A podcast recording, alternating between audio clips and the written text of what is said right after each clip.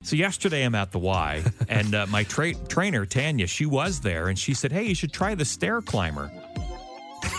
uh, okay, way back you did Oh, the yeah. stair climber. years ago. Yeah, I used to work at a gym, so I had free access to the gym. Uh-huh. And um, now I did have a trainer. I had to pay extra for the trainer, which I did. Right. And I always like to have a trainer just because I'm so afraid of like doing things the wrong way, and Me too. injuring myself. Yep. Um, so like uh, wrong technique. Anyway.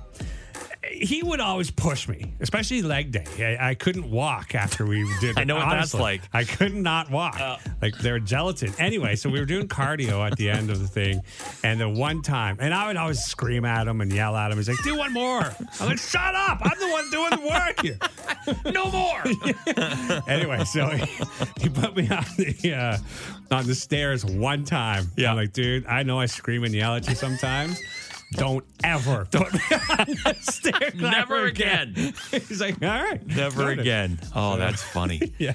It's funny you mentioned leg day because, again, Ah. like I, you know, it was just my poor fo- food choices that led me to the situation. But uh, so I would go to the gym regularly and I had a trainer and we would work on the legs, whatever, one day, squats and things like that. And it was always the worst because Oh, Yeah. Uh. the next day or the day after, trying to walk upstairs in your house, you feel like Frankenstein. Yeah. You're oh, like, you're like, ah, ah, ah." you're trying to get your leg up to the next step after you've done squats for 15 minutes and you're, ah, ah. no, how it's you enjoying awful. the gym? Oh, it's great.